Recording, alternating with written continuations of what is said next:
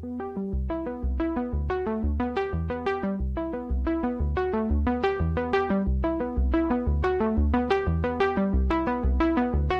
σας, είμαι ο Δημήτρης Μπίζας από το totalracing.gr Η φωνή που ακούτε είναι η φωνή του Δημήτρη, ο οποίος έχει μιλήσει με τρεις διαφορετικούς ανθρώπους. Με τον Επάνο Σιτανίδη, τον Γιάννη Μάριο Παπαδόπουλο και τον Τάκη Πουρναράκη. Τρεις ανθρώπους οι οποίοι έχουν περάσει από τα τηλεοπτικά booth, είναι δημοσιογράφοι του ειδικού τύπου, ασχολούνται με τη Φόρμουλα 1 δεκαετίες πια.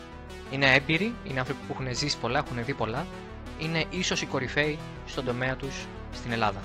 Και οι τρεις φίλοι του Total Racing και καλοί συνάδελφοι, δεχθήκαν να μιλήσουν μαζί μου τις προηγούμενες ημέρες, να κάνουν μια συζήτηση πάνω στο θέμα του κορονοϊού, στο πώς έχει επηρεάσει τη Φόρμουλα 1, στο πότε πιστεύουν ή θεωρούν ή νομίζουν ή ευελπιστούν ότι θα γυρίσουμε στην κανονικότητα, το πώς βλέπουν οι ίδιοι τα πράγματα, ο καθένας με τη δικιά του οπτική.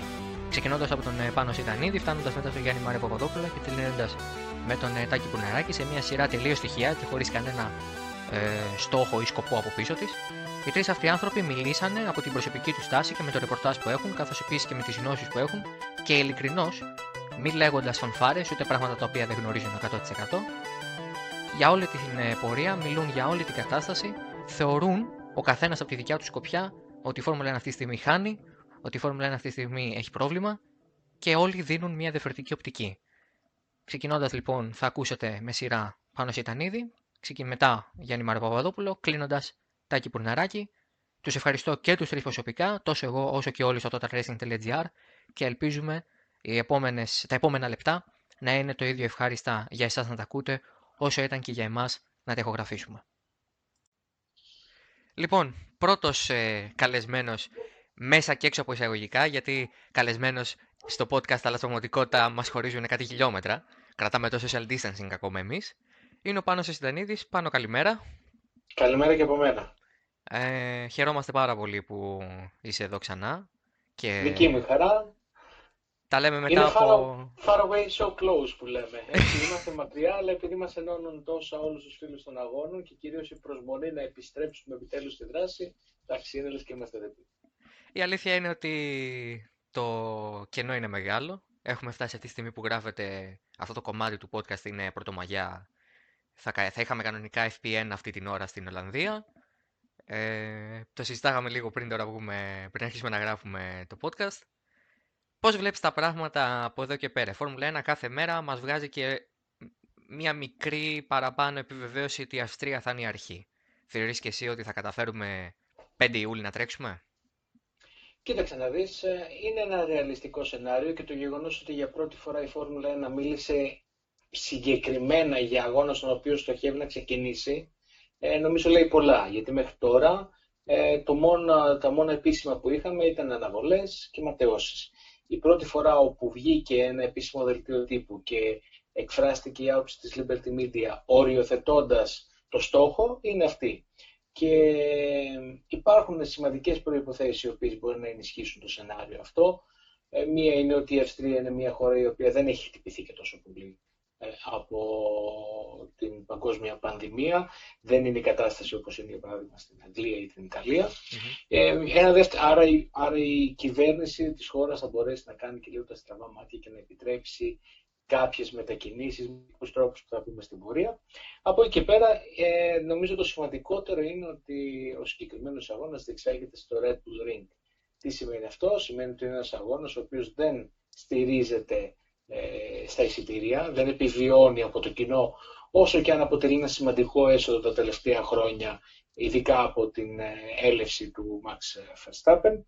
Ε, είναι ένας αγώνας λοιπόν ο οποίος μπορεί να γίνει και να φιλοξενηθεί και μία και δύο και παραπάνω φορές καθότι ο promoter, δηλαδή οι διοκτήτες της πίστας δεν έχουν κανένα πρόβλημα με το να γίνει ένας αγώνας σκεπτισμένων των θηρών και επίσης αν ακολουθηθεί ε, το σχέδιο δράσης που μιλάει σε μια μετατροπή του πρωταθλήματος Φόρμουλα 1 σε ένα τουριστικό λεωφορείο hop on, hop off, ναι, ναι. κατεβαίνουμε, τρέχουμε, φεύγουμε, ε, βολεύει κιόλας, έτσι, έχει κοντά αεροδρόμια, ε, μπορεί να γίνει μια σχετικά ε, ασφαλής ε, μετακίνηση. Επίσης δεν είναι ένα σιρκουί πόλης, ό,τι να γίνει θα γίνει στο αεροπέδιο του Σπίλμπεργκ, στην καρδιά της Τυρίας, πολύ όμορφα μέρη, ιδανικά για social distancing, για όσους είναι απ' έξω και μην ξεχνάμε ότι το πλάνο δεν λέει μόνο ε, τρέξτε χωρίς θεατές, ε, ούτε δημοσιογράφοι θα είναι εκεί, τουλάχιστον θα είναι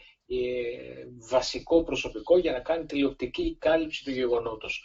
Ε, από εκεί και πέρα είμαι σίγουρος ότι θα πάρθουν όλα τα απαραίτητα μέτρα, ε, τόσο στη, κατά τη διάρκεια διεξαγωγής αυτού του event, mm-hmm. ε, όπως επίσης θα έχουν προβλεφθεί τα πάντα πριν φτάσουμε ως εκεί, γιατί αυτή τη στιγμή η Φόρμουλα 1 ε, είναι στην, στο εξής σταυροδρόμι. Έχει το περιθώριο να καθυστερήσει κι άλλο, δεδομένου ότι πρωτάθλημα έχουμε, αν δεν κάνω λάθος, μεγάλο, με 8 αγώνες minimum ε, και τα τηλεοπτικά δικαιώματα ε, προβλέπουν 15 αγώνες για τους ε, τηλεοπτικούς ε, παρόχους. Άρα είναι ένας στόχος ο οποίος είναι αρκετά ρεαλιστικός αν πούμε ότι στοχεύουμε τώρα στο 15 μέχρι 18 ως αρχικό πλάνο της Φόρμουλα 1. Ε, νομίζω λοιπόν ότι ακόμα και το να καθυστερούσε λίγο ακόμα θα ήταν μέσα στο σχέδιο δράσης. Ωστόσο, το να ξεκινήσουμε και να γίνει κάτι και να ξανασταματήσουμε θα ήταν καταστροφή. Εκεί και η σεζόν θα τελείωνε και θα ήταν τεράστιο το αυτογκολ και εκεί η ζημιά πλέον θα ήταν ανεπανόρθωτη. Άρα νομίζω ότι πρώτο στόχο της Φόρμουλα 1 και γι' αυτό δεν προβαίνουν σε ε, αλλαγές ε, από τώρα ανακοινώσεις στο καλεντάρι. Δεν κάνουν το ίδιο λάθος που έκανε το MotoGP που άλλαξε πέντε φορές επίσημα το καλεντάρι, ώσπου ανακοίνωσε ότι πλέον δεν έχει νόημα να τα αλλάζει, γιατί ξέρουμε ότι. Τα πράγματα συνεχώς αλλάζουν, ναι, ναι η κατάσταση είναι ρευστή, ουδής γνωρίζει πώς ε, θα έχουν τα πράγματα, ουδής γνωρίζει ε, πότε θα έρθουν ταξιδιωτικοί ε, περιορισμοί, ε, ουδής γνωρίζει αν και πότε μπορεί να έχουμε κάποια θεραπεία η οποία θα δώσει τέλος σε όλο αυτό το άγχος. Το εμβόλιο ε, για να πάμε στην κανονικότητα του οποιαδήποτε άλλου ιού, για παράδειγμα της γρήπης. Το θέμα είναι, Ε, καμιά φορά σκέφτομαι ότι το φιάσκο που έγινε, γιατί περί φιάσκου πρόκειται αυτό που έγινε στην Αυστραλία, ε, ήταν ένα μάθημα το οποίο έγινε πάθημα ευτυχώς αρκετά γρήγορα και φάνηκε και από το ότι Μπαχρέιν και Βιετνάμ φύγανε μετά από δύο μέρες, τελειώσαμε, και είχαν το χρόνο να δούνε μετά τους αγώνες του Μαΐου, που προφανώς και θα πήγαιναν για κύρωση, απλά τουλάχιστον είχαν έναν αέρα να το πούνε όρημα και να μην φτάσουμε πραγματικά στο παραπέντε. Ε, Ακρι, Ακριβώς επειδή είχε γίνει αυτό το αυτογκολ, δεν υπάρχει περιθώριο να ξαναγίνει. Δεν, δεν, δεν έχει φόρμουλα το περιθώριο να ξαναγίνει κάτι. Ε, και το πόσο λάθος ήταν αυτό το οποίο έγινε στην Αυστραλία ε, το τονίζει το γεγονός ότι μόλις έξι μέρες μετά από την, από την ώρα που ανακοινώθηκε η ματέωση της αγωνιστικής δράσης, 6-24 ώρα μετά είχαν ακυρωθεί ή ματαιωθεί ή αναβληθεί οι πρώτοι 8 αγώνες. Ναι, ναι. Ε, πράγμα που σημαίνει ότι έβλεπες το τσουνάμι να έρχεται και γίναγε στο κεφάλι από την άλλη. Κάπως έτσι είχε η κατάσταση εκεί. Στρουθοκαμιλίζανε. Ε, αλλά αυτός ο στρουθοκαμιλισμό. Καμιλισμός. Το κατάφερα. λοιπόν, η αλήθεια είναι ότι είχε άλλα προβλήματα από πίσω. Και ποια είναι αυτά, ότι ο αγώνας της Αυστραλίας μπορεί, αν βγάλεις δύο γράμματα, να το κάνεις Αυστρία, όπως εύστοχα είχε κάνεις στα social media, αλλά ε, είναι δύο αγώνες πολύ διαφορετικοί γιατί ο αγώνας Αυστραλίας είναι ένας αγώνας ο οποίος ε, γίνεται με, βασιζόμενος στο κοινό το οποίο έρχεται. Είναι ένας αγώνας ο οποίος γίνεται με ε, επιχορήγηση από την πολιτεία ε, στην οποία ανήκει η Μελβούρνη, της Βικτόρια. Ε, έπρεπε κάποιος να πληρώσει τα σπασμένα και όλη αυτή η καθυστέρηση προέκυψε γιατί υπήρχε ένα blame game ποιος θα πάρει την ευθύνη και πού θα κάτσει μπίλια στο να βγει ο λογαριασμός. Γιατί ε, από τη στιγμή που δεν υπήρχε η ιατρική οδηγία η οποία να απαγορεύει ακόμα τη διεξαγωγή του αγώνα, ο promoter δεν ήταν δυνατόν να εγκαταλείψει τα χρήματα τα οποία έχει δώσει. Μην ξεχνάμε ότι ε, η πολιτεία της Βικτόρια ξοδεύει γύρω στα 60 εκατομμύρια δολάρια για τη φιλοξενία του αγώνα. Ε, για τον αέρα που πληρώνει στη Liberty για, τα, για να φιλοξενήσει αγώνα, αλλά και για να μεταμορφώσει ε, τη Μελβούρνη σε ένα σιρκουί πόλη το οποίο φιλοξενεί παραδοσιακά τα τελευταία χρόνια την ε, Πρεμιέρα. Ήταν διαφορετικά τα πράγματα και επειδή λοιπόν οι συνθήκες ήταν διαφορετικές, ε, επειδή ο Τσέις Κάρεϊ πάλευε να σώσει κάτι που δεν σωνόταν στο Βιετνάμ, ναι. που επίσης ήταν δεδομένο ότι δεν σωνόταν πλέον, ε, ήταν λίγο δύσκολη η όλη, η όλη κατάσταση. Και μόνο το γεγονός ότι υπήρξε τόση αβεβαιότητα, τόσο παραπλάνηση, τόσο μπέρδεμα και στα social media και βγήκε ολόκληρο Sky Sports ε, και έβγαλε fake news ότι τρέχουμε, δεν τρέχουμε κατά τη διάρκεια αυτού του serial, ε, είναι ενδεικτικό του πόσο μπερδεμένη ήταν η κατάσταση και πόσο δύσκολη για πάρα πολλούς εμπλεκόμενους. Όπως και να έχει, πάει, πέρασε. Ναι, εντάξει. Ε, Δεν ξεχάστηκε, αλλά όπως είπες, έχει γίνει ένα πολύ καλό μάθημα και βάσει αυτού νομίζω ότι η Φόρμουλα 1 θα κάνει πολύ προσεκτικά βήματα από εδώ και πέρα. Το άλλο πράγμα που πολλές φορές συζητάμε και λέμε τελείως ε, trivial, σε επίπεδο δηλαδή καφενιακής συζήτησης. Ε, ακόμα, ναι. ακόμα και μεταξύ. Ναι, είναι και αυτές, έχουν και αυτές τη χάρη τους όταν ε, αφορούν τέτοια θέματα που μπορείς να παίξεις και εσένα δεν σε νοιάζει καθόλου τι θα γίνει στο τέλος.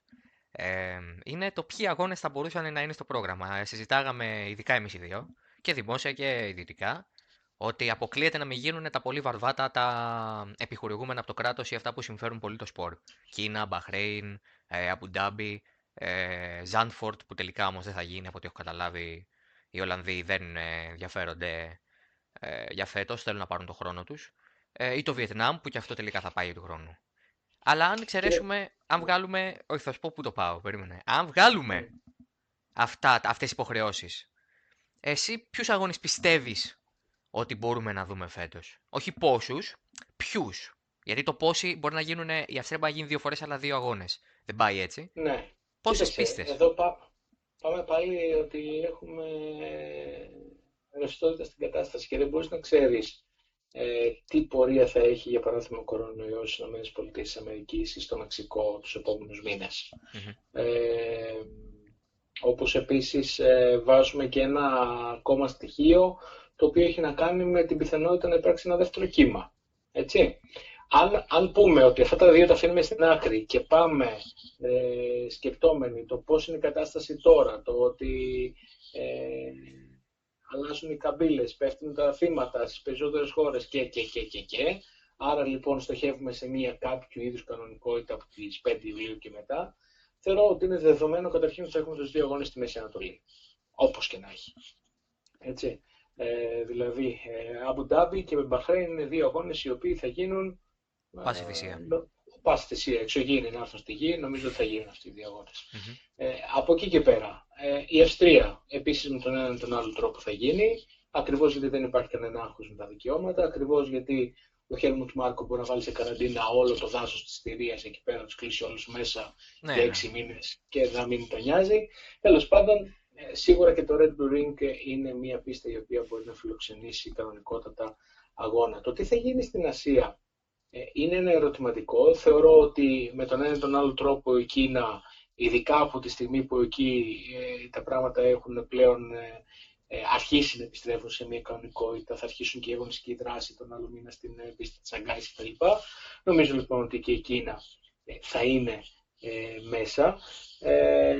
τώρα, να τα πιάσουμε τη σειρά για να τα έχω και μπροστά μου και να το συζητάμε. Το Βρετανικό Grand Prix υπό φυσιολογικές συνθήκες με το τι συμβαίνει στην Αγγλία θα έλεγες όχι, αλλά επειδή είναι μια πολύ καλή ευκαιρία να εδραιωθεί ακόμα περισσότερο η θέση του στο καλεντάρι, ε, από τη στιγμή που ανακοίνωσε κιόλας ότι μπορεί να το κάνει και χωρίς κόσμο, από τη στιγμή που οι 7 ομάδες βρίσκονται ήδη εκεί και πάνε με τα πόδια που λέει ο λόγος, ε, νομίζω ότι το Βρετανικό Grand Prix θα το δούμε. Ε, η Ουγγαρία έχει τον ε, πρόσφατο περιορισμό ο οποίος ε, ανακοινώθηκε από την κυβέρνηση της χώρας για event τα οποία έχουν παραπάνω από 500 ανθρώπους αλλά νομίζω ότι θα μπορούσε να πάει λίγο πιο μετά ή θα μπορούσε να υπάρχει κάποια εξαίρεση. Σε διακόπτω για παρένθεση, πριν βγούμε, δεν ξέρω αν το είδες. Ε, ναι. Βγήκαν οι Ούγγροι και είπαν ότι ο αγώνας μπορεί να γίνει μόνο χωρίς θεατές. Άρα δεν αποκλείεται να γίνει στη θεωρητικά προβλεπόμενη ημερομηνία. Ναι, αλλά τα, τα 500 άτομα δεν αφορούν όμως και τους εμπλεκόμενους στο event. Έχω την εντύπωση πως όχι, αφορά okay. τους ε, παρευρισκόμενους στο event. Okay, τους θεατές. Okay. Okay. Οπότε, εδώ να πούμε, ας πούμε ναι. Εδώ να, ναι. να πούμε επίσης ότι το καλεντάρι που ξέραμε πρέπει να το ξεχάσουμε. Έτσι. Δηλαδή, Α, ναι, μην υπολογίζουμε ότι το πρόγραμμα ξεκινούσε από εκεί και μετά η σειρά ήταν έτσι και μήπως μπει κάποιος άλλος αγώνας αλλού. Όλο αυτό έχει το έχει πάρει η Liberty και το έχει σκίσει. Ναι, ναι, ναι. Πάμε από την αρχή. Έτσι. Απλά τυχαίνει η Αυστρία και να είναι το ορόσημο εκεί με την ημερομηνία της 5η Ιουλίου. Λοιπόν, ε, το Βέλγιο είναι αρκετά δύσκολο. Υπάρχει εκεί ο περιορισμός ε, ο οποίος έχει τεθεί μέχρι και το τέλος του Αυγούστου, αλλά σε μια μετακίνηση ε, ε, ημερομηνιών τα πράγματα μπορούσαν να είναι διαφορετικά. Αλλά Βέλγιο τώρα χωρίς θεατές νομίζω ότι θα έχει πρόβλημα η πίστα εκεί πέρα να φιλοξενήσει αγώνα. Η Μόντσα μου φαίνεται αρκετά δύσκολο να πω την αλήθεια. Ναι, ναι, όντως. τα πράγματα στη Βόρεια Ιταλία. Και επίσης θεωρώ μη ρεαλιστικά τα σενάρια που λένε Α, μην τρέψουμε στη Μόντσα, να πάμε στην Ήμολα. Δεν γίνεται από τη μια μέρα στην άλλη ξαφνικά μια πίστα να ε, μπορέσει να αναλάβει κάτι τέτοιο. Ακόμα θα πρέπει να είναι ένα πολύ ακραίο μέσο, θα πρέπει να μην πληρώσει δικαιώματα, θα πρέπει να προλάβουν να γίνουν όλα τα logistics. Να, να, να, να, είναι, είναι, είναι πολύ πιο περίπλοκο από όσο παρουσιάζεται ε, σε κάποιες περιπτώσεις το να μεταφερθεί ένας αγώνας από, τη, από ένα μέρος σε μια χώρα σε ένα άλλο. Ενώ, ας πούμε, για παράδειγμα, το σενάριο του Hockenheim είναι ίσως πιο ρεαλιστικό γιατί δεν είναι στο καλεντάρι, είναι μια πίστη η οποία είναι έτοιμη, υπάρχει εκεί. Τέλος πάντων, και οι Γερμανοί ε, ξέρουμε όλοι ότι θα είναι μια από τις πρώτες χώρες η οποία θα επιβάλλει κανονικότητα no matter what. Ναι, όντως. Λοιπόν, οπότε πέραν από αυτούς που έχουμε ήδη έτοιμους, νομίζω ότι πρώτος στη λίστα stand-by είναι σίγουρο το Hockenheim. Από εκεί και πέρα, ε, στη Σιγκαπούρη τα πράγματα είναι λίγο δύσκολα το τελευταίο καιρό και δεν ξέρω πόσο μπορούν να βελτιωθούν. Στη Ρωσία, ε, εκεί σίγουρα ο Πούτιν θα βρει τη λύση να γίνει ο αγώνας. Η Ιαπωνία πιστεύω επίσης ότι μπορεί να γίνει ο αγώνας. Οι Ηνωμένες Πολιτείες της Αμερικής φυσικά και μπορεί να γίνει αγώνας. Θα δώσει σε όλους ενέσει τετόλ και θα τρέξουν. λοιπόν, ε, αντίστοιχα το Μεξικό, αν δεν, το Μεξικό και η Βραζιλία, ξέρεις τι γίνεται. Επειδή είναι δύο χώρες στις οποίες ε, έχω το φόβο ε, ότι είναι χώρες στις οποίες τα πράγματα μπορεί να εκτροχιαστούν πολύ εύκολα. Ναι, πράγματι. Έτσι. Ε, κρατάμε ένα ερωτηματικό για το πώς μπορεί να Μικρό καλάθι που λέμε. Εκεί. Έτσι, ακριβώς. Βέβαια, όλα αυτά υπολογίζονταν ούτως ή άλλως για Νοέμβριο. Ε, είναι δηλαδή πίστες οι οποίες είναι η φυσική τους θέση τόσο βαθιά μέσα στη χρονιά σε ό,τι έχει να κάνει και με τις καιρικές συνθήκες. Άρα ας ελπίσουμε ότι μέχρι τότε τα πράγματα θα είναι καλύτερα. Θα είναι πιο το, μαλά, ναι. Η δύσκολη άσκηση είναι για να συνεχίσουμε πέραν της Κίνας και του Μπαχρέιν ποιοι άλλοι αγώνες μπορούν να, να τοποθετηθούν λοιπόν μέσα στο καλεντάρι. Ε, έχουμε πει ότι είναι έξω η Αυστραλία, έτσι. Είναι έξω το Μονακό, είναι έξω η Γαλλία. Ε, Πιθανότατα και ε, η Ολλανδία η οποία θέλει να πάρει χρόνο, το Βιετνάμ. Η, η Ολλανδία, να σου πω την αλήθεια, εγώ δεν την αποκλείω ακόμα. Όσο δεν υπάρχει επίσημη ανακοίνωση, δεν την αποκλείω. Δηλαδή κρατάω την πιθανότητα να γίνει ο αγώνας σε άλλη ημερομηνία. Ε, φθινόπωρο για παράδειγμα, ναι. γιατί είναι η, η, η, Ολλανδία αυτή τη στιγμή είναι η Βαρκελόνη το 2004-2005. Το 2004-2005.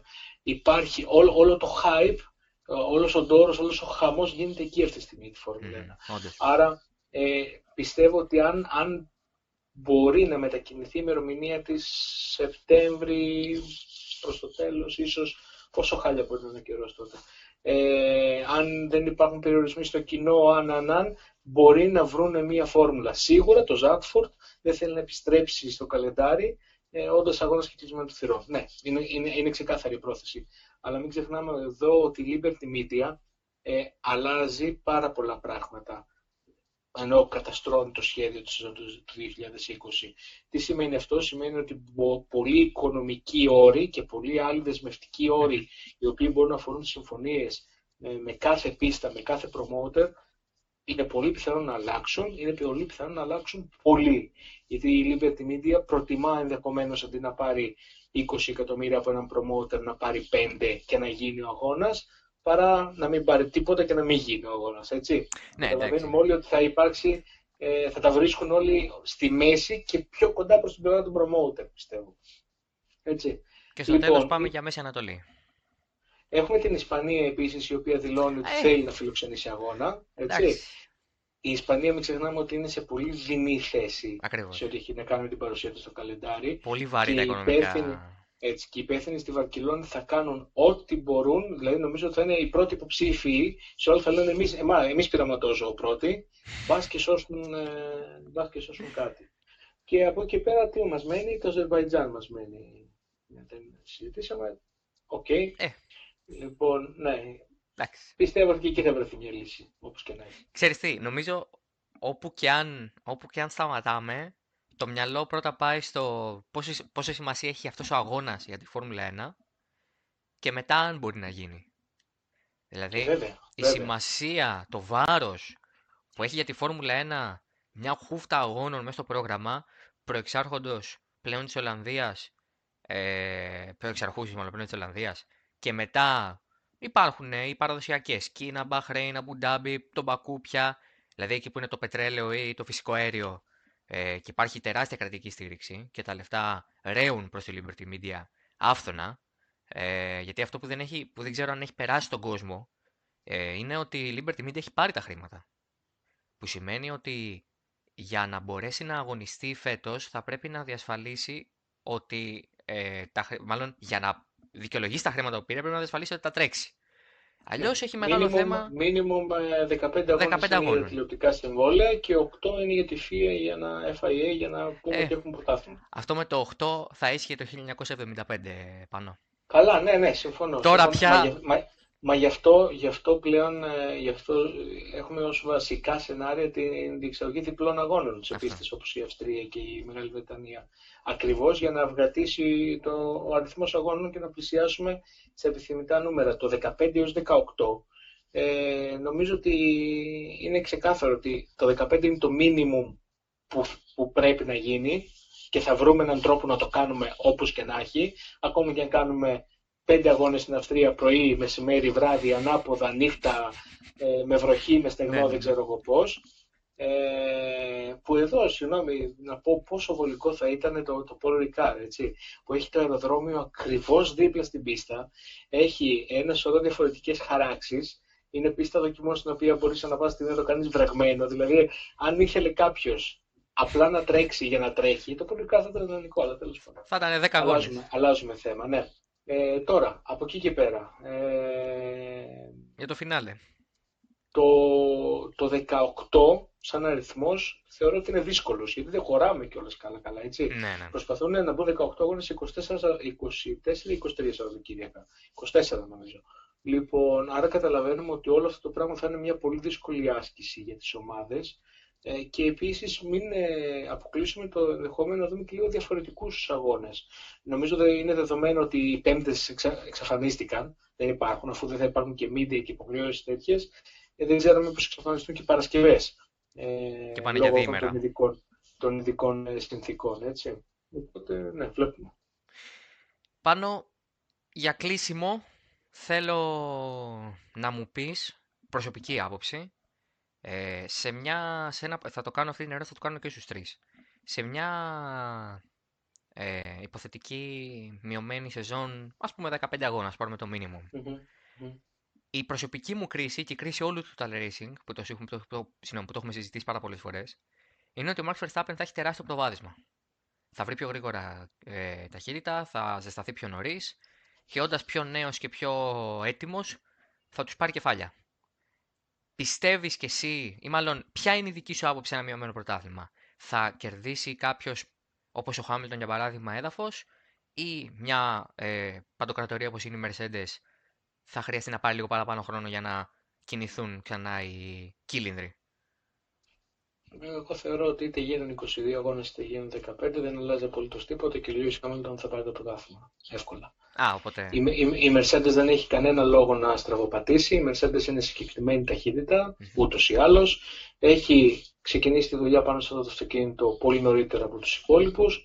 Ε, και το μοναδικό πράγμα το οποίο για μένα μπορεί να αλλάξει πράγματα σε ένα μειωμένο καλεντάρι είναι το ότι ε, αν υπάρξουν κάποιες ανατροπές στους πρώτους αγώνες, βροχή, ατυχήματα, κάτι άλλο, μπορεί, ε, ξέρεις, θα στοιχίζει πολύ περισσότερο κάθε εγκατάλειψη. Μμμ. Έτσι. Ε, αυτό είναι δεδομένο ότι πι- τα λάθη ε, γίνονται ακόμα μεγαλύτερη πολυτέλεια όσο μικραίνει το καλεντάρι.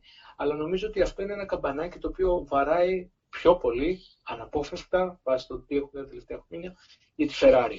Ε, νομίζω ότι η Mercedes είναι ένα καλοκουρδισμένο ελβετικό made in Germany ρολόι όμως. Λοιπόν, δουλεύει άψογα. Βλέπουμε τα τελευταία χρόνια ότι ε, κατά μέσο όρο έχει ένα στραβό Σαββατοκύριακο τη χρονιά. Ναι, Κάτι περίπου. τέτοιο, έτσι. Λοιπόν, άρα δεν βλέπω πώς μπορεί να αλλάξει κάτι. με τον Χάμιλτον στα καλύτερά του και έτοιμο να ισοφαρίσει το ρεκόρ του Μίκαλ Σουμάχερ. Και με την ε, όλη κατάσταση να του κάνει ένα πολύ μεγάλο δώρο, έτσι, γιατί μπορεί πλέον ο Χάμιλτον να ξεπεράσει τον Μίκαλ Σουμάχερ πριν αλλάξουν οι κανονισμοί. Άρα δεν χρειάζεται να ποντάρει στο σωστό άλογο μετά την αλλαγή των κανονισμών. Δεν χρειάζεται καν να συνεχίσει. Πιστεύω δηλαδή ότι ε, με τους ε, κανονισμούς να παραμένουν όσο έχουν, όσο το πλήστον, γιατί συζητώνται τις τελευταίες ώρες κάποιες μικροαλλαγές Ναι, ναι. για το 21, τη μείωση της κάθετη δύναμης στα μονοθέσια κτλ. Αλλά έχει μια φοβερή ευκαιρία αυτή τη στιγμή ο Χάμιλτον να φτάσει στους 8 τίτλους πριν αλλάξει σελίδα του σπορ. Ε, και δεν νομίζω ότι θα είναι αφήσει τόσο εύκολα. Ούτως ή άλλως η ομάδα δεν είναι επικεντρωμένη πάνω του. Ούτως ή άλλως όποιος και αν είναι δίπλα του, φέτος θα είναι ο Μπότα του χρόνου, δεν ξέρω ποιος θα είναι, θα είναι για να τον στηρίζει. Ε, και τα πράγματα είναι ξεκάθαρα. Ο Verstappen ε, θεωρώ ότι με την ε, Honda να έχει ο, σταθερά ανωδική πορεία. Πέρσι η Honda νομίζω εξέπληξε άπαντες Ναι, εννοείται. με την δύναμη και την αξιοπιστία της ελληνικής μηχανής. Ήταν δεδομένο ότι θα είχε βελτίωση, ε, γιατί η χρονιά που είχε προηγηθεί ήταν πολύ σημαντική με την Τόρο Ρώσο, αλλά αυτό που έγινε πέρσι δεν σηκώνει στα χέρια ψηλά. Και το λέω εγώ που έχω κράξει τη Honda ε, όσο περίπου, δεν ξέρω ποιος την έχει κράξει περισσότερο από μένα, χρονιά της McLaren. Ε, όλοι είμαστε. Ε, Από λίγο. δικαιωματικά όμως, έτσι. Ε, ναι, Θεωρώ εντάξει. ότι επειδή όλοι κρίνονται σε αυτό το σπόρο, όπως κρινόμαστε και εμείς για αυτά που λέμε και γράφουμε, έτσι, όταν κάποιος ε, αποδίδει πολύ κάτω των προσδοκιών πρέπει να δέχεται κριτική και όταν κάποιος αποδίδει άνω των προσδοκιών πρέπει να δέχεται εύσημα. Θέλει τόσο απλά. Έτσι. Συμφωνώ. Λοιπόν, θε- ο Verstappen λοιπόν είναι δεδομένο ότι επειδή είναι το πιο ξεπραγματικό ταλέντο των τελευταίων χρόνων ε, έχει οριμάσει υπερβολικά οδηγικά και το έδειξε αυτό πέρσι και πλέον έχει και ένα ανταγωνιστικό μονοθέσιο. Πιστεύω θα είναι αυτός ο οποίος θα τον κυνηγάει στην πραγματικότητα του Χαμίλτον. Έτσι. Ε, και η Ferrari, αν, αν δεχτούμε ότι όλα όσα συνέβησαν ε, pre-season, ε, αρχικά με τις διαρροές, μετά με τα δημοσιεύματα, τα επίσημα και τις δηλώσεις του Μπινότο, μετά με τις δοκιμές κτλ. Δεν ξέρω πώς μπορεί να, να, να βρει το δρόμο της, ειδικά με ό,τι έχει συμβεί όλη αυτή την περίοδο και το τι συμβαίνει και στην Ιταλία και το πόσο πίσω έχουν πάει όλα και τις ε, πάυσεις εργασιών που έχουν επεκταθεί. Ε, Είναι ε, μεγάλος. κοίταξε. ναι, ναι. Η Ferrari είναι μια ομάδα η οποία παραδοσιακά μπορεί ανέλπιστα από το καλύτερο να πάει στο χειρότερο και από το χειρότερο στο καλύτερο. Ποτέ δεν ξέρεις με τη Ferrari. Και ποτέ δεν υπάρχει προφανής λόγος που να το δικαιολογεί αυτό, έτσι. Οπότε, ε, αν μου ζητάς λοιπόν πρόληψη για να κλείσω τη μακρηγορά όπως πάντα, θεωρώ ότι ο Χάμιλτον είναι το διαφιλονί και το φαβορή. Ε, όσο λιγότεροι αγώνες γίνουν, τόσο πιο κοντά του θα είναι ο Verstappen ε, και έτοιμος να εκμεταλλευτεί οτιδήποτε πάει, όπως είπαμε, στραβά. Ε, και νομίζω ότι αυτός είναι το μοναδικό αντίπαλο δέος. Η Ferrari δείχνει να είναι πιο πίσω από αυτούς. Ε, και βέβαια είναι δεδομένο ότι το top 3 δεν θα μπορέσει να απειληθεί από άλλον. Ε, Μόνο από την με Racing την- Point. Ναι, Ας εντάξει. πούμε. Και, και αυτό κάτσε να το δούμε. Κάτσε να το δούμε. Είναι και αυτό υπό έρευνα, το τι γίνεται. Πήγανε, πήγε η Ναι. Φία λέει στο Silverstone, τους είδε και έμεινε λέει ικανοποιημένη. Κάτσε να το δούμε. Περίμενε, να έρθει η ώρα. Να έρθει η Εντάξει. ώρα. Εντάξει, Η ώρα που θα ασχολούνται πραγματικά και οι αντίπαλοι με το τι κάνουν αυτοί. σωστό. Λοιπόν, ε, είναι, είναι, είναι ένα θέμα το οποίο θα μας απασχολήσει, πιστεύω, εν καιρό η, η, η εκολαπτώμενη Aston Martin και το πώς μπορεί να εξελιχθεί αυτή. Η, η μοναδική μου ελπίδα αυτή τη στιγμή είναι γιατί ε, Φόρμουλα 1 χωρίς Ferrari και McLaren δεν γίνεται, είναι να συνεχίσει η McLaren με τον ίδιο ρυθμό που ήταν πέρσι και από του χρόνου με τις ε, υβριδικές μηχανές της Mercedes να είναι ακόμα πιο δυνατή Πιο δυνατή, ναι. ε, και να μπορέσει να πλησιάσει τους πρώτους. Πάνω, Αυτή, σε ευχαριστώ. αυτή είναι η ελπίδα. Σε ευχαριστώ πάρα Εγώ πολύ. ευχαριστώ. Ε, ήσουν ο- το πρώτο κομμάτι του podcast. Ε, Ε, Ελπίζω το επόμενο να έχει να κάνει και με λίγη αγωνιστική δράση επιτέλους. το επό... ε, αυτό πραγματικά, εντάξει, γιατί ε, συζητάμε στη θεωρία, στη θεωρία, αλλά θέλουμε και λίγο ε, μέλη που λένε καμιά φορά. Σύνδρομο στέρησης, σιγά σιγά. ε, αν είναι δυνατόν. Ε, Αν είναι λίγο. Λοιπόν, Έτσι. πάνω σε ευχαριστώ πολύ. Εγώ. Δεύτερο μέρος ε, του podcast. Ε, ο μελλοντικός Δημήτρης ελπίζω να τα έχει σειράψει σωστά. Ε, πριν μιλάγαμε με τον Πάνο του Σιτανίδη, τώρα μιλάμε με τον Γιάννη Μάριο Παπαδόπουλο, δημοσιογράφο της Φόρμουλα 1, speaker στο, στην Κοσμοτέ TV. Μας λείπεις πάρα πολύ και εσύ και ο Κώστας ο Ψάρας. καλησπέρα. Να σε καλά. Καλησπέρα, καλησπέρα. Να σε καλά. Και εμένα μου λείπει η επαφή με τον κόσμο και μου λείπει βασικά η Φόρμουλα 1, Δημήτρη, γιατί είναι πραγματικά μεγάλη. Πρώτη φορά εδώ και πάρα πολλά χρόνια που ασχολούμαι με το ρεπορτάζ Φόρμουλα 1, τόσος καιρός χωρίς δράση. Είναι το δεύτερο μεγαλύτερο διάλειμμα στην ιστορία του σπορ. Το προηγούμενο νομίζω ήταν κάπου στη δεκαετία του 70. Το διάβαζα κάπου έτσι σε ένα site που το έγραφε. Ε, Είναι πάρα πολύ το διάστημα και θα είναι τεράστιο μέχρι. Καταρχήν καλό μήνα, είναι πρωτομαγιά τώρα που γράφουμε. Ε... Καλό μήνα. Ε, πρωτομαγιά, ξέρεις για εμάς που προλάβαμε και τον είδαμε, σημαίνει πολλά πράγματα. Για εμένα, που, για εμένα που γεννήθηκα δύο χρόνια μετά δεν υπάρχει μνήμη, αλλά καταλαβαίνω το βάρος. Ναι, ναι. 26 ε, ναι. χρόνια μετά και είδα και εσύ έχεις γράψει ένα πολύ ωραίο κείμενο στο Current Driver. Ε, γράψαμε και εμείς στο Total Racing. Ε, γενικά η μέρα σήμερα σηκώνει αρκετή γραφή και αρκετές ε. φωτογραφίες και βίντεο. Και ξέρεις, δυστυχώς ε, θυμόμαστε μόνο τον Αίρτον, έχει πεθάνει και ο Ρόλαντ Ράτσενμπεργκ μια μέρα νωρίτερα.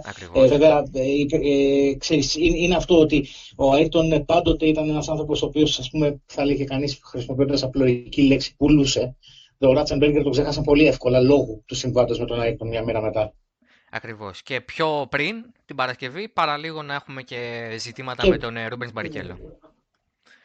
Ε... Με τον Μπαρικέλο και την Κυριακή με την, με, στην, μετά την επανεκκίνηση με το α, πάλι πρόβλημα μέσα στα πιτ με τον Αλμπορέτο που φύγανε οι τροχοί. Α, πάλι ναι. μπορεί να είχαμε σοβαρό τραυματισμό και εκεί. Ήταν πολύ κακό. Το χειρότερο τρίμερο νομίζω με διαφορά στην ιστορία του σπορ. Πραγματικά ήταν πάρα πολύ άσχημο και. Ναι, ναι. 26 χρόνια μετά θυμόμαστε. Πάμε λοιπόν τώρα στα τωρινά. Mm-hmm. Πάμε στο 2020, ναι. πάμε στο κορονοϊό mm-hmm. που μας έχει κάνει τα πάντα ανάποδα. Mm-hmm. Ε, η πρεμιέρα στην Αυστρία είναι κάθε μέρα όλο και πιο πιθανή. Πριν από μερικά λεπτά, κατά τις 12 παρά, βγήκε ο Ροζ Μπρον στο επίσημο podcast Formula 1 και είπε ότι η Αυστρία μπορεί να γίνει και μάλιστα και διπλή μπορεί να γίνει. Θα εκμεταλλευτούμε όλο το χώρο στην Αυστρία, στη γύρω στην πίστα στο Spielberg η δική σου εκτίμηση ως άνθρωπος του σπόρου, ως άνθρωπος που βλέπεις τα πράγματα. Θεωρείς ότι όντως μπορούμε να ξεκινήσουμε στην Αυστρία και να πάμε από εκεί; Ε, κοίταξε, να το, πάμε, να το πάω αλλιώς. Ε, θα ήθελα πολύ να αρχίσουμε από την Αυστρία. Είτε είναι μονός, είτε είναι διπλός αγώνας. Και πολύ καλά κάνεις και αναφέρεις αυτό το οποίο είπε ο Ροσμπρόν, ότι μπορεί να γίνει και διπλός αγώνας. Μην το έχουμε δεμένο ότι θα γίνει διπλός αγώνας. Είναι μία σκέψη ότι μπορεί να γίνει διπλός αγώνας. Δεν έχει αποφασιστεί ακόμα τίποτα. Θα ήθελα πάρα πολύ να ξεκινήσει από την Αυστρία το πρωτάθλημα. Θα ήθελα πολύ να ξαναδούμε, να ξαναδούμε δράση. Το ζητούμενο είναι, όπως συμβαίνει και σε όλα τα σπορ, νομίζω, και όχι μόνο στη Φόρμουλα 1, ότι θα πρέπει να διασφαλιστεί στον μέγιστο βαθμό η υγεία των συμμετεχόντων στο, στην όλη διοργάνωση, διότι φαντάσου πόσο χειρότερα θα είναι τα πράγματα αν ξεκινήσει το Παγκόσμιο Πρωτάθλημα από την Αυστρία, γίνουν δύο αγώνες και μετά από 15 μέρες, όσο θέλει και ο ιό την επούχαστή του, αποκαλυφθεί ότι κάποιο μέλος μιας ομάδας είχε κορονοϊό και ήταν στην πίστα κλπ. κλπ, κλπ. Εκεί μοιραία νομίζω ότι θα οδηγηθούμε σε νέα διακοπή και ίσως και υπό χειρότερες συνθήκες από τις ε, τωρινές και μάλλον κακό θα έχει κάνει στο άθλημα. Θέλω να πιστεύω όμως ότι θα έχουν λάβει όλα τα απαραίτητα μέτρα, όλες τις απαραίτητες εξετάσεις θα έχουν κάνει στους εμπλεκόμενους με το σπορ, τουλάχιστον 10-15 μέρες νωρίτερα, πριν, πριν πάνε στην Αυστρία δηλαδή, για να εξασφαλίσουν το ότι δεν θα έχουν το παραμικρό θέμα και ότι όσοι ταξιδέψουν εκεί θα είναι απολύτως υγιείς και θα φύγουν από την Αυστρία απολύτως υγιείς. Μα αυτό είναι το ζήτημα, ότι ξεκινάει η κουβέντα για το να ξεκινήσουμε Αυστρία, να κάνουμε, να πάμε, να βολεύει. Η Αυστρία δεν είναι αρκετά πληττόμενη σε σχέση με άλλες χώρες, για παράδειγμα Ιταλία, η Αγγλία ε, και Γαλλία ακόμα. Αλλά είναι πολλά, πολλοί παράγοντες και είναι πολύ ωραία αυτή η παρατήρηση που έκανες. Τα τεστ πρέπει να αρχίσουν από νωρίς. Και εγώ βάζω και τον παράγοντα των ε, ταξιδιωτικών περιορισμών. Πώς θα πάνε οι δύο Ιταλικές ομάδες ε, στην Αυστρία. Θα έχει ανοίξει η κατάσταση μέχρι τότε; Αυτό είναι μια ωραία κουβέντα. Πολύ μεγάλη κουβέντα και αυτή. Ε, θα πρέπει να βρεθεί μια, φαντάζομαι, μεσοβέζικη λύση. Δηλαδή, ενδεχομένως η απολύτως απαραίτητη των δύο Ιταλικών ομάδων θα πρέπει με κάποιο τρόπο να φύγουν από την Ιταλία το ταχύτερο δυνατό να πάνε σε κάποια χώρα η οποία να μπορεί να τους, ε, να τους ε, βάλει στην καραντίνα των 14-20 ημερών ε, και να είναι σίγουρο 100% ότι δεν έχουν κανένα πρόβλημα και μετά να πάνε στην πίστα. μόνο μια τέτοια λύση μπορώ να φανταστώ αυτή τη στιγμή έτσι όπως το συζητάμε. Να πάνε στην Αυστρία 20 μέρες πριν και να, και να είναι σε καραντίνα και να ξέρουμε ότι το pit stop crew της Ferrari και της Alfa Tauri είναι στην Αυστρία, ήδη είναι σε καραντίνα, είναι σε ένα ξενοδοχείο, ξέρουμε ότι ό,τι και να συμβεί ε, είναι, περιορισμένο το, το, είναι περιορισμένοι οι εμπλεκομενοι Πάμε τώρα λοιπόν στο μετά. Α πούμε ότι η Αυστρία γίνεται και ας πούμε ότι και η Αυστρία γίνεται διπλή. Άρα έχουμε δύο Grand Prix. Γιατί πρέπει να τονισουμε ότι το 15 με 18, δεν το λέω σε εσένα αυτό, προφανώς το λέω στον κόσμο που μπορεί να μην το έχει συλλάβει, ότι το 15 με 18 δεν είναι 15 ξεχωριστά Grand Prix, είναι 15 Grand Prix ακόμα και αν κάποια είναι διπλά στην ίδια τοποθεσία. Μετράνε και ξεχωριστά. Σωστό, σωστό. Grand Prix Αυστρίας, Grand Prix Αυστρίας ε, Volume 1, Grand Prix Αυστρίας Volume 2, σαν το Kill Bill. Οπότε... Δύο αγώνες ξεχωριστοί. Αυτό, ναι. είναι, είναι δύο Grand Prix, είναι δύο ξεχωριστά ε, event που θα δώσουν ξεχωριστούς βαθμούς. Αυτό σημαίνει ότι η Φόρμουλα 1 με τέτοιους τρόπους μπορεί να μαζέψει τον αριθμό. Ε, στο τέλος της ημέρας όμως θα πρέπει να γίνουν τουλάχιστον 10 για να μπορέσουν να βρεθούν και τα διπλά σε ορισμένα εξ αυτών. Ε, το συζητήσαμε και με τον ε, πάνω πριν, πιάσαμε αγώνα-αγώνα να δούμε τι γίνεται. Η δικιά σου εκτίμηση είναι ότι μπορούν να γίνουν έστω τα 15 Grand Prix για να πιαστεί και το συμβολιακό κομμάτι με τις τηλεοπτικές μεταδόσεις με τα μεγάλα συμβόλαια; Και αν ναι, μπορούμε να πάμε έστω στις περισσότερες μη ευρωπαϊκές χώρες; Βραζιλία, ΙΠΑ, Μεξικό.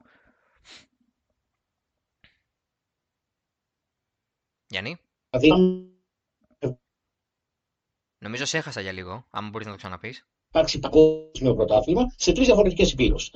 Ε, αυτό ακόμα μπορεί να γίνει. Δηλαδή, μπορεί να γίνει ένας αγώνας ε, στο Αμπουντάμπι, το οποίο είναι στην Ασία, και μπορεί να γίνει και ένας αγώνας ε, στην ε, Βραζιλία ας πούμε ή να γίνει ένας αγώνας στο Μεξικό και να έχουμε και, και ένα ευρωπαϊκό, οπότε τουλάχιστον ένας ευρωπαϊκός και να καλύψουμε τις τρεις υπήρους. Οι οκτώ αγώνες τώρα, πολύ καλό ερώτημα. Ε, το 15 με 18 του Ροζ Μπρόν και του Chase Κάρεϊ το θεωρώ από πολύ δύσκολο ως ανέφικτο. Σίγουρα θέλουν να πάνε σε ένα πρόγραμμα 13 αγώνων τουλάχιστον προκειμένου να μην έχουν προβλήματα και με τα συμβόλαια τα τηλεοπτικά, τουλάχιστον με τα πολύ μεγάλα τηλεοπτικά δίκτυα. Ε, από εκεί και έπειτα όμως ε, το, το ζήτημα είναι εάν, ε, εάν υπάρχουν διαθέσιμες πίστες. Ε, δεν ξέρω με τον πάνω σε ποιο επίπεδο ανάλυσης φτάσατε για τις διαθέσιμες ε, πίστες.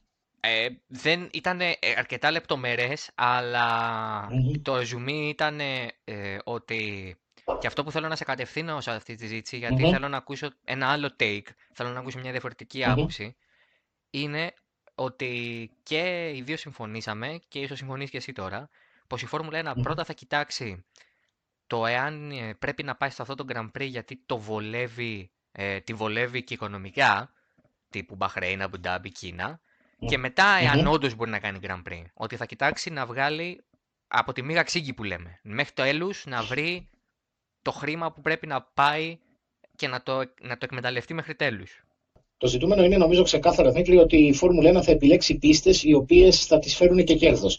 Τώρα, εάν θα κρίνουν ότι η πίστα του Μπαχρέιν, το Abu Dhabi ή η Κίνα, φιλοξενώντας διπλό αγώνα, θα φέρουν κέρδος, αυτό θα κάνουν νομίζω. Δεν θα σταθούν στο ότι πρέπει να μείνουν στην Ευρώπη ή ότι πρέπει να επιλέξουν κάποιες παραδοσιακές πίστες πέραν ε, του ότι προσδοκούν στο κέρδος, άλλωστε γι' αυτό θέλουν να ξεκινήσει και το παγκόσμιο πρωτάθλημα για να υπάρξει ροή χρημάτων. Αυτό το οποίο νομίζω ότι έχουν κατά νου είναι να έχουν και όσο το δυνατόν περισσότερες πίστες γεμάτες. Εάν δηλαδή στην Κίνα επιτρέπεται το να πηγαίνει κόσμος στην πίστα, θα πάνε στην Κίνα να κάνουν αγώνα. Δεν θα το νομίζω ότι θα το σκεφτούν ε, ιδιαίτερα. Τώρα, σε ό,τι έχει να κάνει με τις ευρωπαϊκές πίστες, είπαμε για την Αυστρία νωρίτερα, ε, υπάρχουν, ε, οι Άγγλοι επίσης θέλουν να κάνουν διπλό αγώνα, εάν μπορούν, αλλά σίγουρα και κλεισμένων. Η Γαλλία είναι εκτός, η Ουγγαρία, την οποία ε, πολύ έτσι, περιμέναμε να δούμε τι θα γίνει, ανακοίνωσε χθες ο Πρωθυπουργός ε, ότι, της χώρας ότι μέχρι τις 15 Αυγούστου απαγορεύονται οι συγκεντρώσεις άνω των 500 ατόμων. Ε, το Βέλγιο έχει μέχρι τις 30 Αυγούστου τέτοια απαγόρευση για άνω των χιλίων ατόμων ε, συγκεντρώσεις. Mm-hmm. Οι Ιταλοί επιμένουν ότι θέλουν Grand Prix παρά τα χίλια προβλήματα τα οποία έχουν αντιμετωπίσει ως χώρα. Νομίζω ότι, ας μου επιτραπεί, έκφραση είναι λίγο μήλος η κατάσταση σε ό,τι έχει να κάνει με τις ναι. ευρωπαϊκές χώρες αυτή τη στιγμή. Είναι πολύ ιδιαίτερα τα πράγματα. Όσο αφορά την Ουγγαρία, ε, λίγο πριν μπούμε να γράψουμε, υπήρξε η ε, δήλωση ότι θα μπορούσε να γίνει το Grand Prix αλλά χωρίς κόσμο Άρα αυτό το ναι. 500 άνθρωποι αφορά τελικά τους θεατές και όχι Μμμ. τους ε, διοργανωτές ενός event ή Όχι το τους απαραίτητο εμπλεκόμενους, προσωπικό. Ναι, γιατί Μμμ. είναι σαφές ότι και οι ομάδες και α, τα media θα είναι πολύ μειωμένα. Ε, από ό,τι έχω καταλάβει και από αυτά που έχουμε διαβάσει, δεν θα επιτρέπεται να πάνε γραπτά media, printed media, μόνο τηλεοπτικά. Και από αυτά μόνο... Και, και αυτά ναι, μόνο τα μεγάλα μέσα. Έχω Ναι, ναι. πληροφορία είναι ότι θα πάνε μόνο αυτοί που έχουν, ε, με- που έχουν τα μεγάλα συμβόλαια και οι οποίοι είχαν τη δυνατότητα πρόσβασης και σε άλλα σημεία της πίστας, αλλά αυτή τη δυνατότητα δεν θα την έχουν τώρα. Δηλαδή δεν θα μπορεί ο ρεπόρτερ του Ιταλικού Sky να πάει στα- στα paddock, να πάει στον ομάδι. Ε, θα είναι επικίνδυνο αυτό. Ακριβώς. Ε, οπότε είναι ιδιαίτερη η κατάσταση τώρα. Μμμ. Και σε αυτό το ιδιαίτερο κλίμα ε, θα ενδεχομένως να έχουμε και ένα πολύ ιδιαίτερο πρωτάθλημα στο τέλος. Ναι, ναι. Και Σωστά. η ερώτηση που έκλεισα και με τον ε, Πάνο και η ερώτηση που θα κάνω και στους τρεις είναι η Μμμ. εξής. Η εκτίμησή μου είναι, ε, και η εκτίμηση του site γενικά, γιατί το έχουμε συζητήσει, είναι ότι Μμμ. σε μία μειωμένη σεζόν, για παράδειγμα, εμείς πιστεύουμε ότι ο Max Verstappen θα έχει ένα πλεονέκτημα λόγω ηλικίας και λόγω ταχύτητας και ότι θα μπει πιο γρήγορα στο κλίμα. Ενδεχομένως ο Hamilton με τη Mercedes να χρειαστούν λίγο παραπάνω χρόνο, όπως Μμμ. συνήθως το παθαίνουν αυτό κάποιες φορές στην αρχή. Ο Hamilton θέλει 2-3 Grand Prix να πάρει μπροστά. 2-3 Grand Prix στα Ναι. 22 είναι το 10%, 2-3 Grand Prix στα 15 είναι σαφώς μεγαλύτερο ποσοστό. Σίγουρα. Συμμερίζεσαι αυτή την Σίγουρα. άποψη ή θεωρείς ότι η παντοκρατορία της Mercedes θα συνεχίσει κανονικά το σκοπό της; Συμμερίζομαι σε ένα βαθμό την άποψη, έχοντας να προσθέσω το, το εξής. Δεν ξέρω αυτή τη στιγμή, μολονότι στη θεωρία είναι κλειστά τα εργοστάσια, δεν ξέρω τι δουλειά έχουν πάρει για το σπίτι.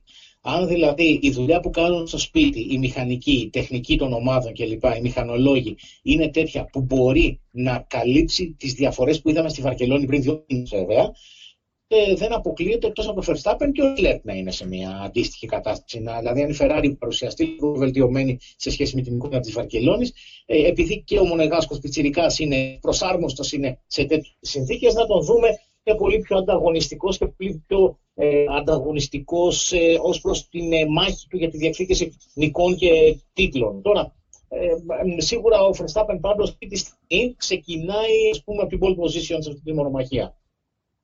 Βλέπεις και εσύ δηλαδή ένα προβάδισμα σε περίπτωση που έχουμε μειωμένη σεζόν. Βλέπω, βλέπω βλέποντας τσιρικάδες να έχουν ένα σημαντικό ε, αβαντάζ λόγω της ευκολίας προσαρμογής τους στις νέες συνθήκες. Και το Verstappen, διότι η Red Bull στη Βαρκελόνη έδειξε να είναι σε καλύτερη κατάσταση από τη Ferrari. Αυτό θα το δούμε σίγουρα όσο προχωράμε. Ε, Είναι δεδομένο ότι το σπορ θα είναι ιδιαίτερο από εδώ και πέρα και το 2021 γνωρίζουμε ότι θα έχει ένα είδους μειωμένων αεροδυναμικών για να μην είναι ιδιαίτερα τα φορτία και τα ελαστικά του 19 δεν αντέξουν γιατί στην ουσία η Φόρμουλα 1 θα συνεχίσει με τη γόμα του 19 με τις 13 Πολύ ίντσες σωστά. και το 21. Οι, τεχνικοί αλλαγ- οι τεχνικές αλλαγές πάνε για το 22, παρά λίγο και για το 23, αλλά το κρατήσανε για το 22. Αυτή είναι η εικόνα μέχρι στιγμής. Ε, μ, για σβήσιμο, θέλω, ε, αυτό δεν το ρώτησα στον πάνω, γιατί πιάσαμε έναν έναν τους αγώνες και άκουσα τις απόψεις του για όλους, αλλά θέλω τη Μμμ. δικιά σου για Μμμ. τον έναν, έναν αγώνα που θες οπωσδήποτε να γίνει φέτος. Προσωπικά. Για τον τίποτε να γίνει φέτος. Θέλω οπωσδήποτε για σημειολογικούς ε, λόγους να γίνει η Μονζά. Γιατί αυτός ο λαός έχει υποφέρει πάρα πολύ και θα ήθελα να, να γίνει κάτι το οποίο να τους δώσει λίγο χαρά. Μακάρι να μπορέσουν και. Μμμ. Εντάξει, το είπαμε πριν ότι είναι δύσκολα, αλλά όλα είναι δύσκολα πια και θα πρέπει να περιμένουμε λίγη ακόμα υπομονή. Γιάννη Μάρια, σε ευχαριστώ πάρα πολύ. Και εγώ, και εγώ. Καλή συνέχεια και μακάρι να δούμε δερτή άμεσα. Α, αυτό. Μακάρι. Μακάρι. Τρίτος στη σειρά και όχι κατεδρωμένος και σε καμία περίπτωση δεν έγινε επίτηδες τρίτος. Είναι ο Τάξο Πουνεράκης, ο άνθρωπος ο οποίος ε, ούκο λίγες φορές έχει αρθογραφήσει και για το totalracing.gr. Τάκη, καλησπέρα. Και σε εσένα, Δημήτρη, και σε όλους τους ακροατές μας, αναγνώστες μας, όπως θες πες το, ιδρωμένος ε, συχνά τελευταία, γιατί έχω το χρόνο να τρέχω περισσότερο από ότι το προηγούμενο διάστημα, όσο θέλω τέλος πάντων. Εντάξει, εσύ τώρα είσαι λίγο, την έχεις λίγο ότι βρει την κατάσταση, το 6 στέλνετε συχνά και κάνεις το session. Το τρεξιματάκι σου. Ναι, δε, δε, η αλήθεια είναι δεν στέλνω μηνύματα γιατί το θεωρώ πρόβλημα. Η αντίληψή μου δεν μου επιτρέπει να δεχθώ ότι στέλνω μήνυμα σε κάποιον για να μου απαντήσει για να βγω από το σπίτι μου. Αντιθέτως, βγάζω χαρτιά, έχοντας τον αυτοσεβασμό μου πάνω απ' όλα, ε, χαρτί το οποίο λέει ότι βγήκα για αυτό το λόγο. Είναι άλλο πράγμα να βγεις από το σπίτι σου και να σου ελέγξουν το χαρτί, όπως μπορεί να γίνει σε οποιαδήποτε κατάσταση την ταυτότητά σου, και άλλο πράγμα να στείλεις μήνυμα και να περιμένεις την απάντηση για να βγεις από το σπίτι σου. Έτσι κι αλλιώς, τώρα αυτό που ακούνε οι ακροατές θα είναι μία μέρα πριν την άρση των μέτρων, οπότε τέλος καλό όλα καλά από αυτό το τομέα. Πόσες μέρες πριν την υιοθέτηση των καινούριων μέτρων, δεν ξέρω. Α, αυτό είναι μια ωραία κουβέντα. Θα δούμε συνέχεια πώς θα πάει. Από εμάς εξαρτάται. Πάμε λοιπόν τώρα στα, στα της F1, που προφανώς και διατηρεί την αναστολή της. Το πλάνο λέει για αρχές Ιουλίου, 3 με 5 στην Αυστρία. Πώς βλέπεις τα πράγματα, θεωρείς κατά τη δικιά σου κρίση ότι θα είναι εφικτό να πάμε σε πρεμιέρα όντως και να ξεκινήσουμε όπως λένε το πρώτο Σαββατοκύριακο του Ιουλίου; Δεν έχω τα δεδομένα που θα μου επέτρεπαν να κρίνω αν αυτή η απόφαση είναι εφικτή, ρεαλιστική ή υλοποιήσιμη. Φοβάμαι πως ούτε αυτοί που την πήραν έχουν τα δεδομένα στα χέρια τους και απλά ρισκάρουν όπως έκαναν και στην Αυστραλία με δραματικέ συνέπειες. Αυτό όμως που βλέπω ε, και με προβληματίζει είναι ότι η Φόρμουλα 1 πάει κόντρα στο ρεύμα πάει αντίθετα στην παγκόσμια κατεύθυνση, στην παγκόσμια σκηνή, έτσι όπως αυτή σκιαγραφείται από την αναβολή του Euro 2020 ε, για το ποδόσφαιρο, των Ολυμπιακών Αγώνων στο Τόκιο ε, και βέβαια ε, του Ευρωπαϊκού Πρωταθλήματος Στίβου που ήταν για το τέλος Αυγούστου στη Γαλλία. Την ίδια στιγμή οι Γάλλοι για το Tour de France, το οποίο είναι προγραμματισμένο για το τέλος Αυγούστου, αλλά και για το Roland Garros, το οποίο είναι προγραμματισμένο για τα μέσα Σεπτεμβρίου, είναι έτοιμοι να ανακοινώσουν την οριστική ακύρωσή τους, όπως επίσης μαθαίνω ότι τα ίδια ετοιμάζονται και στο Giro d'Italia. Τούτων των θέντων, δεν μπορώ εύκολα να φανταστώ πώς άνθρωποι από τουλάχιστον 12-14 χώρες θα βρεθούν χοντρά, χοντρά 2.000 άνθρωποι. Θα βρεθούν στην Αυστρία για να κάνουν δύο αγώνες. Πώς θα μπορέσουν να αποφύγουν τα προβλήματα της καραντίνας, να μην υπάρξει κάποιο κρούσμα, να μετακινηθούν αεροπορικώς και ούτω καθεξής.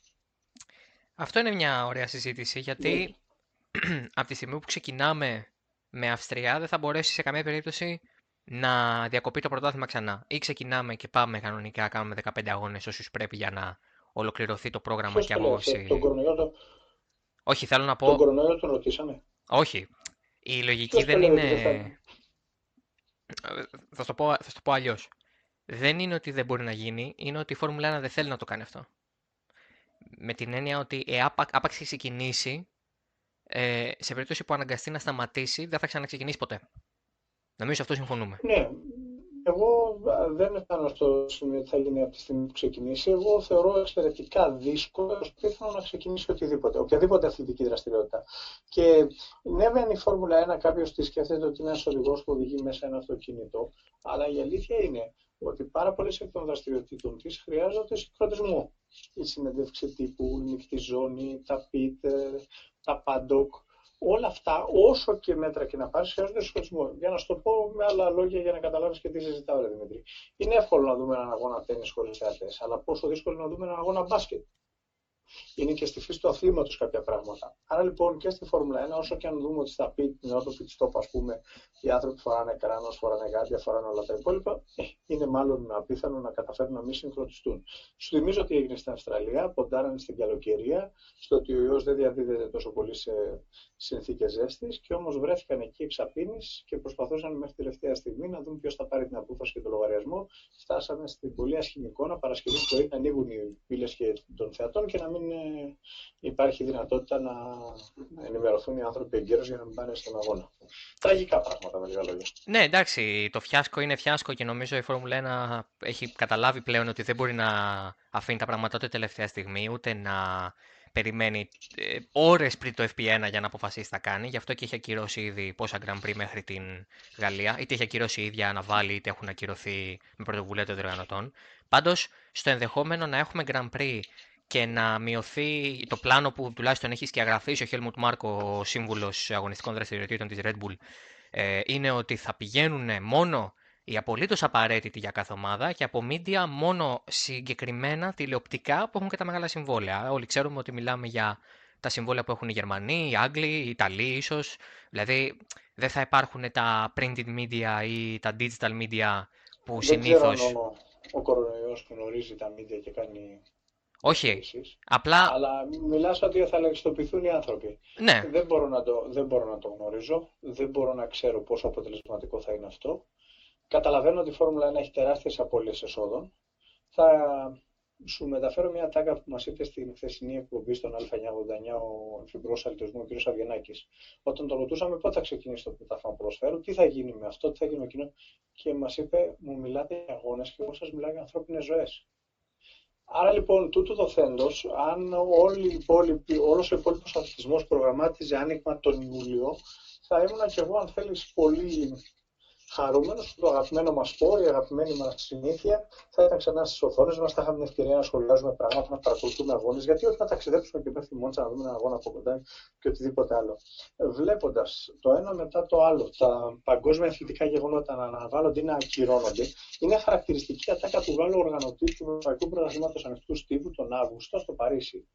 Ε, όταν τον ρωτήσανε γιατί δεν το αναβάλει για το 2021 και το ακυρώνει, είπε γιατί η εκτίμησή μας είναι προ το 2021 θα είναι τόσο άσχημα τα πράγματα στην οικονομία που κανείς δεν θα ασχολείται με τον αθλητισμό. Ε, σταχυολογώντα λοιπόν το τι γίνεται στην παγκόσμια σκηνή, ε, είμαι εξαιρετικά απεσιόδοξος για το αν μπορεί να λειτουργήσει ένα άθλημα. Ε, και βέβαια θεωρώ σχεδόν σίγουρο ότι και τα έσοδα θα είναι αντίστοιχα. Ε. Δηλαδή, δύσκολα ένας χορηγός θα ρισκάρει να επενδύσει πολλά λεφτά σε ένα τέτοιο περιβάλλον που ακόμα και αν οι θεατές έχουν την ευχαρίστηση του αγώνα δεν θα μπορούν να προβούν σε κατανάλωση με τον ίδιο ρυθμό που ήταν πριν και νομίζω ότι αυτό ισχύει σε όλα τα προϊόντα, έτσι, είτε τα ακριβά είτε τα φθηνά. Ναι, σίγουρα. Ε, οπότε θεωρείς ότι από ένα σημείο και μετά είμαστε στο έλεος του δεύτερου κύματος ή της κατάστασης όπως κινείται. Δηλαδή ότι ακόμα και ένα αρχικό πλάνο που έβγαλε η Φόρμουλα 1 που είπε 15 με 18 αγώνες και ε, πολύ χοντρικά είπε ότι τον Οκτώβριο θα πάμε στην Αμερική, το Δεκέμβριο θα είμαστε στην Ευρασία, στην Ασία, θα κάνουμε αγώνες, ε, θα κλείσουμε στο Αμπουντάμπι κτλ. Ότι όλα αυτά είναι ε, πιο πολύ ευχολόγιο, αν όλα πάνε καλά; Δε, ό,τι θεωρώ εγώ δεν έχει τόσο μεγάλη αξία όσο το ότι στην πραγματικότητα κανένας δεν μπορεί να πει με σιγουριά το τι θα συμβαίνει τον Οκτώβριο. Εγώ αυτό που μπορώ να κρίνω όσον αφορά το, επιχειρηματικό κομμάτι, ότι προφανώς η βούληση του Dietrich Matetis αρκεί για να γίνει, αγώνα, να γίνει αγώνα στην Αυστρία. Η βούληση των ομάδων της Φόρμουλα 1 και του BRDC αρκεί για να γίνει αγώνα στο Silverstone. Από εκεί πέρα για την Ουγγαρία διατηρώ αμφιβολίες αν θα έχουμε διπλό αγώνα στην Ουγγαρία. Θεωρώ σχεδόν απίθανο να γίνει ο αγώνας στην Ιταλία με την παρούσα κατάσταση. Ναι, ναι. Και φεύγοντας από εδώ για, το, για άλλες χώρες, σου θυμίζω ότι, ας πούμε, έτσι για παράδειγμα, η Σιγκαπούρη δεν είναι μια ωραία που μπορείς να πεις στον κόσμο. Είναι αλληλεγγύη. Οπότε πάμε σε τελείως διαφορετικές καταστάσεις, σε αχαρτογράφητα νερά. Είμαι σίγουρος ότι οι άνθρωποι της Φόρμουλα 1 έχουν βάλει κάτω το πλάνο και έχουν δει όλα τα δεδομένα και έχουν δει όλες τις ιστορίες αναλυτικά. Η Ιαπωνία δεν μπορεί να φιλοξενήσει αγώνες τον Ιούλιο και μπορεί να φιλοξενήσει Φόρμουλα 1 τον Οκτώβριο. Είναι Ολυμπιακού αγώνε τον Ιούλιο δεν μπορεί να κάνει και μπορεί να κάνει Φόρμουλα 1 τον Οκτώβριο. Θα μου κάνει τρομερή εντύπωση να ισχύει αυτό. Οπότε υπάρχουν πάρα πολλά. Ε, στη Βραζιλία ε, που θα έχουμε τότε αρχές, ε, θα έχουμε τέλη του χειμώνα, αν έχει κορυφωθεί η αρρώστια, η πανδημία, θα είναι εύκολο να γίνει αγώνας. Και οι χώρες αυτές, η Βραζιλία, η Ινδία, η Αίγυπτος, νομίζω ότι όλος ο πλανήτης περιμένουμε κομμένη την ανάσα, γιατί είναι τελείως διαφορετικές συνθήκες υγιεινής σε μερίδα αυτού του πληθυσμού, το τι θα γίνει εκεί πέρα. Πάρα πολύ δύσκολες καταστάσεις. Με δεδομένο λοιπόν ότι εσύ διαφοροποιήθηκες αρκετά από τους δύο προηγούμενους ε, συνομιλητές σου και στην πραγματικότητα με, μου κάνεις τώρα ότι με βάζεις στη σκέψη να σου κάνω διαφορετική ερώτηση και να σε πάω αλλού, θα σου πω το εξής. Μία σκέψη που έκανα μόλις όσο μιλούσες. Δεν, την έχω, δεν το είχα προετοιμάσει, αλλά είναι κάτι που έχουμε διαβάσει και έχει συζητηθεί αρκετά και, στο ξένο, και στα ξένα media πολλοί βλέπουμε ότι μάλλον το MotoGP θα πάει σε μια άτυπη συνέχεια του 2021 σε σχέση με το 2020. Δηλαδή, να το πω αλλιώς. Όλα τα συμβόλαια θα πάρουν μια παράταση ανεξαρτήτως εάν λίγαν ή όχι και θα κρατήσουν τα πάντα ίδια, ακόμα και τις μοτοσυκλέτες και το 2021. Η Φόρμουλα 1 ξέρουμε ότι Χρονιά θα πάει... Χρονιά δηλαδή το 20, σαν να μην υπάρχει. Σαν να μην υπάρχει. Το... Ξέρουμε ότι η Φόρμουλα 1 θα κάνει το ίδιο πράγμα. Έχει ακουστεί από προχθές ότι οι τεχνικοί επικεφαλείς ε, προτίθενται να κρατήσουν και σταθερά ακόμη περισσότερους κανονισμούς και να περιορίσουν και εξέλιξη και να κόψουν και κομμάτια από την εξέλιξη ορισμένων μερών του μονοθεσίου για να μειώσουν τα φορτία ναι, στα λευτικά. Αν προτίθενται ή υποχρεούνται είναι ένα ερώτημα. Εντάξει, εγώ σου λέω λοιπόν ότι το συζητάνε για να το πάμε ακόμα πιο ουδέτερα. Ναι, δηλαδή υποχρεούνται, καταλαβαίνετε, δεν έλλειψη χρημάτων στάση εμπορίου. Ναι.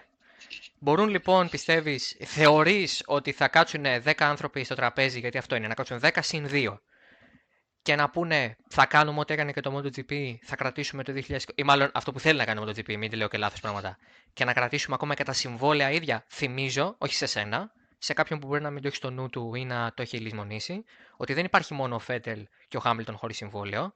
Είναι και η Honda η οποία θεωρητικά το 2021 θα αποφάζει αν θα μείνει στο σπορ. Υπάρχει ο Ρικιάρντο ο οποίος δεν έχει συμβόλαιο με τη Renault ή με οποιαδήποτε ομάδα τέλος πάντων το 2021.